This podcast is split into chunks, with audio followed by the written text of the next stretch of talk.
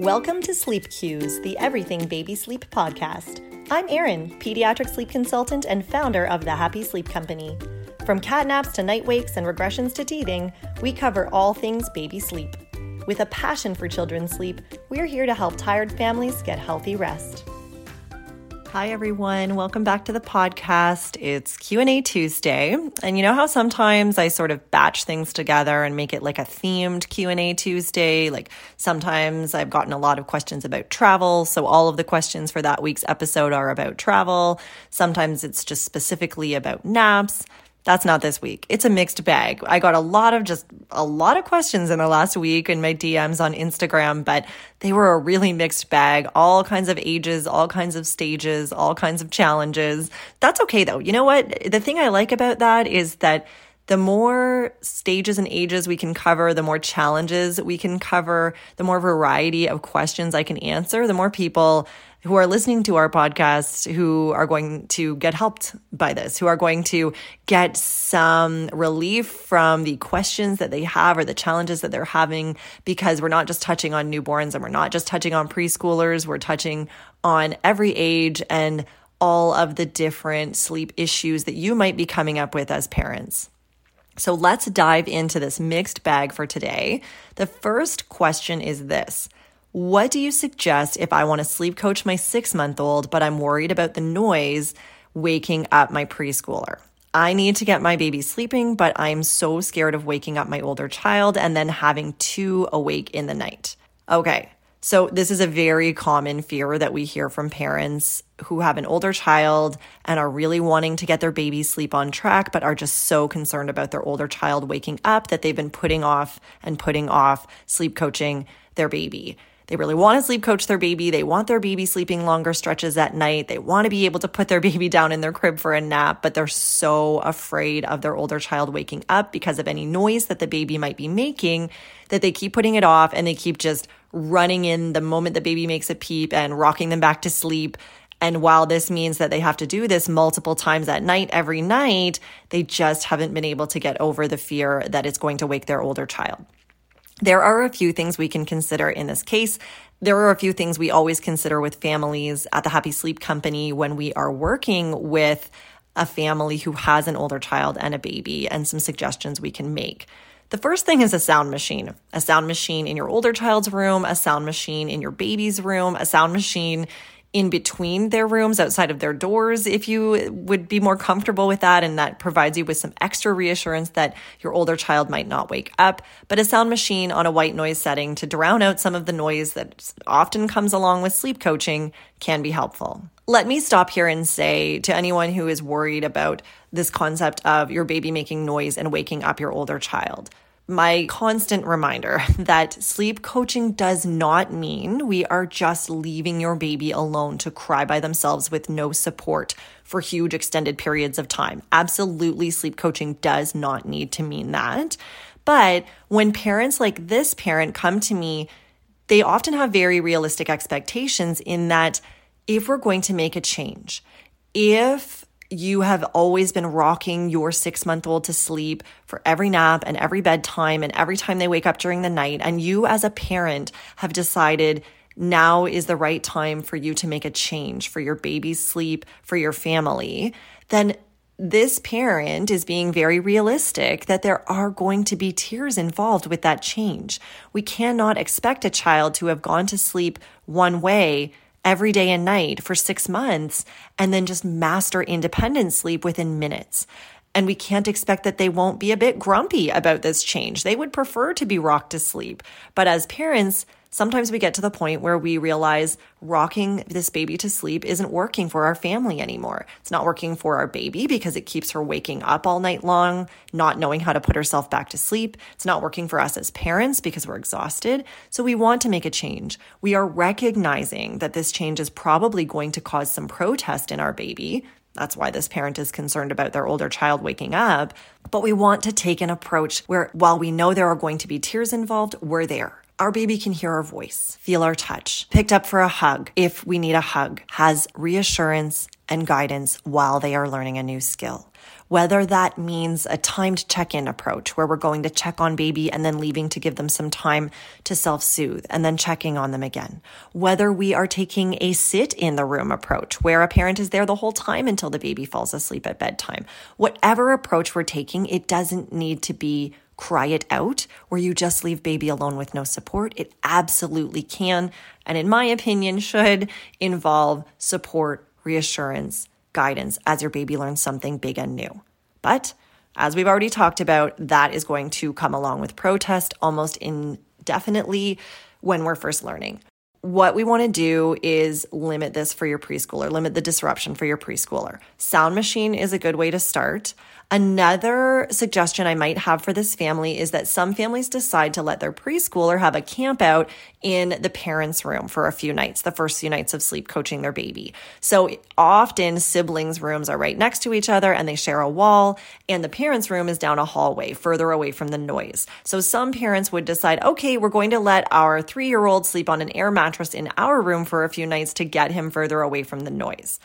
Caution with this. You do have to be careful that this doesn't become a sleep crutch for your older child. Your older child needs to be a good sleeper and understand the concept that this is a special treat for a few nights and that they will be going back to sleep in their own bed after a few nights. So do be careful with that, but that is something you might consider to remove your preschooler from some of the noise for the first few nights of sleep coaching a younger child. And the other thing parents might consider is starting on a weekend and sending their preschooler to a grandparent's house for a weekend. I've had a lot of clients decide to do this and say, you know what, our three year old is going to go to grandma's house for a couple of nights and we're going to focus on our baby's sleep on those nights and remove the stress or anxiety around the idea that our baby might wake up our preschooler. Those are some ideas you could start with. I will say that the majority of parents I work with who have spent a long time stressing about their baby waking up their older child and have allowed that to put off sleep coaching find that their preschooler never even wakes up during their baby sleep coaching and they stressed about it for nothing. I will also say this. If you want to sleep coach your baby, but you're putting it off solely because you're worried about your older child waking up, the only person in your whole family who's getting a full night's sleep and is going to continue to get a full night of sleep is your older child. And everybody else in the house has to keep waking up all through the night every night. If you can focus on your baby's sleep for a period of time, even if that does mean that your older child wakes up some of those nights and that stinks because you have two kids awake in the night now, that's probably going to be worth it if you can stick to it and get your baby sleeping because then everyone in your house is going to get to sleep through the night by the time you're done the sleep coaching process. Next question How do you know when it's time to drop a nap? It's a good question. I get that question a lot. The first thing we want to look for if you're thinking, okay, my child has been on three naps, I think it might be time to drop to two. Or my child is on two naps, I think it might be time to drop to one. The first thing we're going to look at is is your baby refusing a nap? If your baby is refusing one of their naps in the day, and it's often the last nap of the day, and that's happening consistently, that might be a sign that they're ready to drop that nap. If your baby used to show tired signs leading up to their nap times, but no longer does, that might be a sign that it is time to increase the wake window for your baby. And if increasing those wake windows means you no longer have time for that last nap of the day, then you're going to drop that nap. But here is something I will really recommend when it comes to dropping a nap is that often you want to shorten some of the day's naps before you just move to dropping a nap. This is particularly the case if we're looking at two naps to one, or if we're looking at an older child and we're considering dropping them to no naps at all. If you are looking at a 12 month old and they have two naps a day and their first nap is awesome, it's like an hour and a half to two hours, and then they're starting to refuse their second nap, before you just assume that you should drop them down to one nap a day, consider first shortening their first nap of the day to put some extra sleep pressure on the second nap. So if your child is currently having an hour and a half, two hour nap in the morning, and they're 12 months of age and refusing their second nap, I would shorten the first nap to around an hour, then give them a few hours, maybe three and a half hours of awake time before their second nap, and see how that goes. You are very likely to find that a child that age will continue to have two good naps a day if you follow that kind of schedule and stop refusing their second nap of the day if their first nap isn't quite so long. It's generally better to have two naps a day at 12 months with those shorter wake windows than to stretch baby all the way to the middle of the day for their one nap and then all the way to bedtime on a one nap schedule at that age. A lot of babies get really overtired with all of that awake time at one year of age and do better with that schedule when they're closer to a year and a half.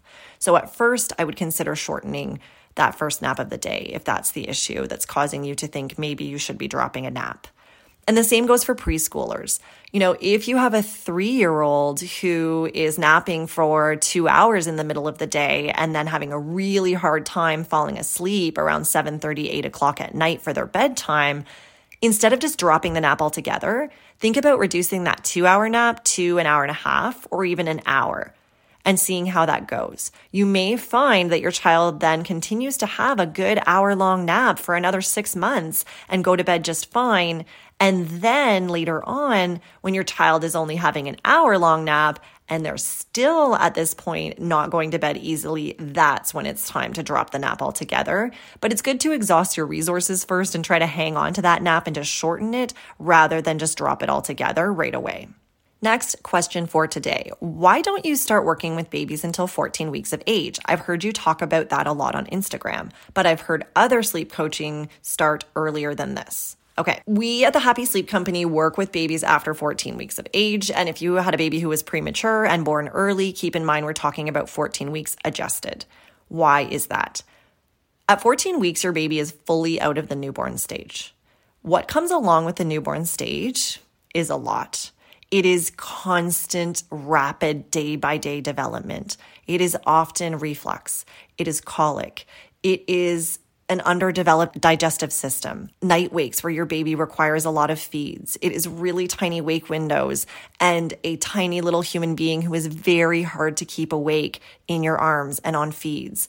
So, while there are some great things that you can look at to start healthy sleep habits from the early days and weeks, in terms of more formal sleep coaching, where we are perhaps removing sleep crutches and teaching baby more independent sleep skills, this goes so much more smoothly when your baby is out of that very big, huge newborn stage of rapid development.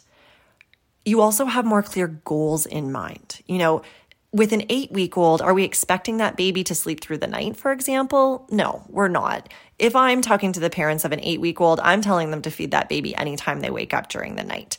Whereas when we start sleep coaching, we are starting to look at those really nice, big, long chunks of sleep at night, those nice, restful naps during the day.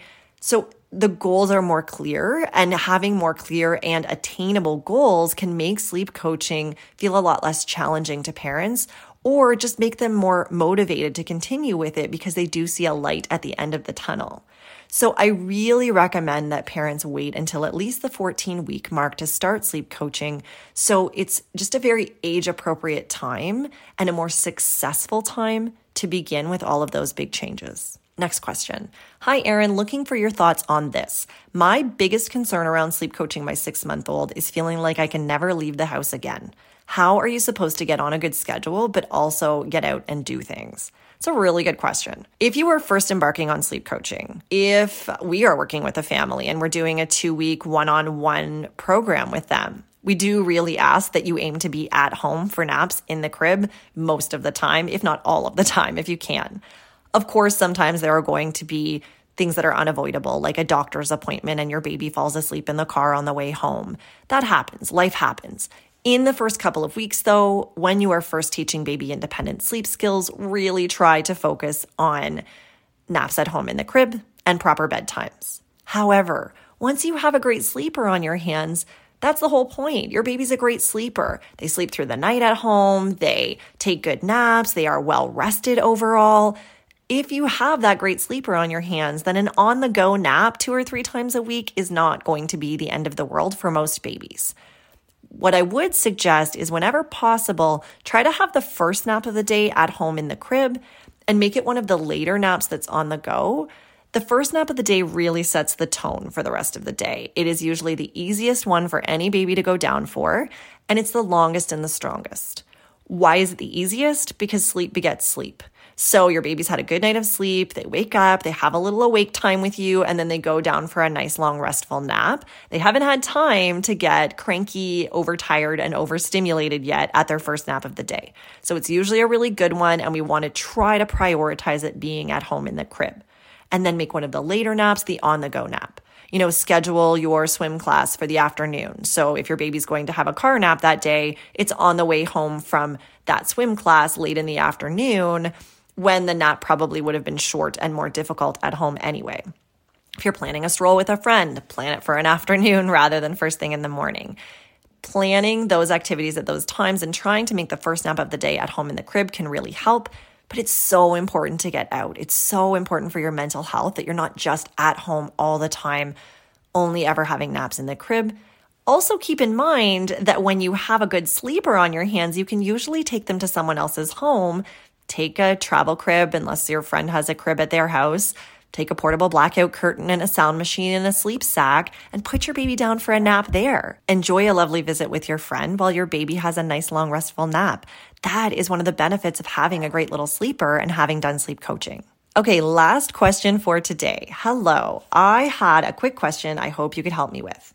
My three month old sleeps perfectly at night, but her hands have to be in a swaddle. Otherwise, her hands are flying everywhere, giving us both a restless a restless night of waking every hour. Any suggestions how to remove the swaddle while still getting good sleep? I know it's recommended we remove it soon. Yes, health authorities often suggest that parents consider no longer swaddling after about eight weeks of age. A lot of parents choose to swaddle beyond this, but certainly if your child is showing any signs at all of being able to roll, that is when we definitely need to stop swaddling. And that's often going to happen somewhere between the two and four month mark. So it's good that this family is starting to get a handle on this and think about how are we going to make this transition now that our child is three months of age. First of all, I have to say, if your child is showing any signs of rolling, we just have to go straight to a sleep sack. We can't make a transition with sort of one arm out for a few days, get baby used to that, another arm out for a few days while the body's still wrapped. That's something I often recommend as a gradual transition out of the swaddle. But if your baby's showing signs of rolling, or certainly if they have rolled, we need to just go straight to arms out in a wearable blanket, in a sleep sack. So that's just a transition we have to make for safety if that's the case. If baby's not rolling yet and we're wanting to make more of a gradual transition, you could consider what I just described, which is trying just one arm swaddled out for a few days, then trying the other arm swaddled out for a few days with just your baby's body wrapped, and then moving to a sleep sack after that to make that transition a little more gradual. One other thing you might want to consider as a transitioning tool for swaddling to sleep sack is something like the Love to Dream Swaddle Up. This is a less traditional swaddle. It still keeps baby pretty tightly wrapped and cozy and keeps them from actually flinging their hands into their face, but it does allow them to sleep with their arms up in a more natural sleeping position rather than having their arms kind of pinned down and swaddled the way we do in a more traditional swaddle. So the Love to Dream swaddle up will have their arms up over their head, still pretty tightly zipped up in their little swaddle, but not actually flinging their hands into their face and waking themselves up, but getting them used to that more natural sleeping position so that when you are ready to fully transition to a sleep sack, your baby is more used to that and used to that positioning and used to having their hands close to their head and their face. And then the transition to the sleep sack might go a lot better. So that's something that a lot of parents try in that transitional stage between traditional swaddle and full sleep sack that was a mixed bag. Like I said, we covered a lot of things. We covered a lot of ages. We covered a lot of different issues and challenges. I hope that was helpful. Send in your questions. You can DM us on Instagram at the Happy Sleep Company. I walk through my wealth of DMs every week and pull out the ones that I think will help you most that week for Q&A Tuesday. So send your questions in there and I will be happy to either respond on Instagram or throw them into the next episode of Q&A Tuesday on Sleep Cues, the Everything Baby Sleep podcast. Have a great week, everyone.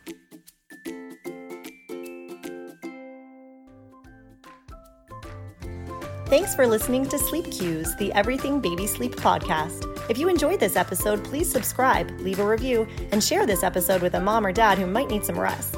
Connect with us on Instagram at The Happy Sleep Company And check out our website, thehappysleepcompany.com, for loads of blogs, sleep guides, and information about how we work with families one on one to get sleep on track.